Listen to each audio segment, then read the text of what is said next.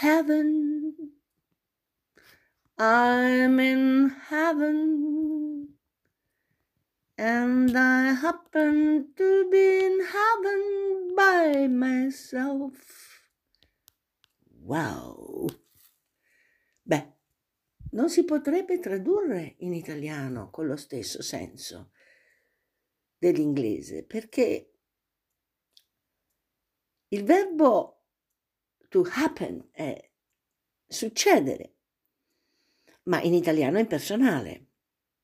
Quindi non si può dire, traducendo letteralmente, I happen, io succedo, perché succedo, io succedo vuol dire ben altra cosa in italiano.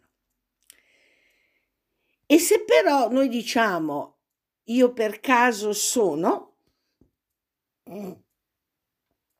praticamente togliamo la sfumatura, che poi non è solo una sfumatura, della eh, casualità, del destino, la togliamo completamente eh, eh, dalla volontà di chi fa l'azione, perché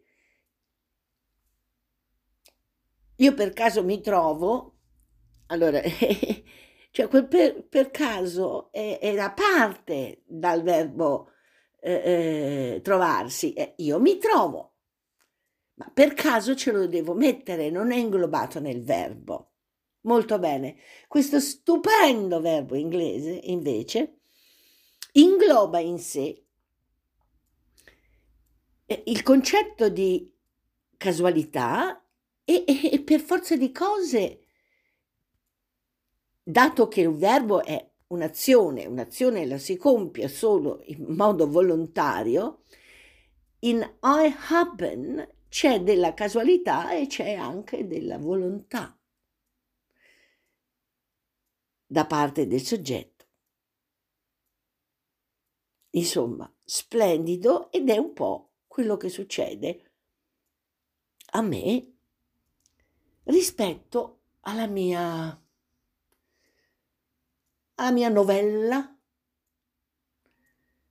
Solitudine, novella nel senso che ha cambiato sapore, ha cambiato colore, non è più eh, disperata, non è più eh, tetra, angusta, è una solitudine bene accettata e nuova. Addirittura piacevole. E libera dai rompicoglioni e dal, da, eh, doveri di fare, di farsi vedere. Non, beh, heaven, I'm in heaven, and I happen to be in heaven by myself. Adesso però devo raccontare la storia. Quindi prepariamoci, anzi preparatevi. Correva l'anno. 1900 non lo so dove cominciare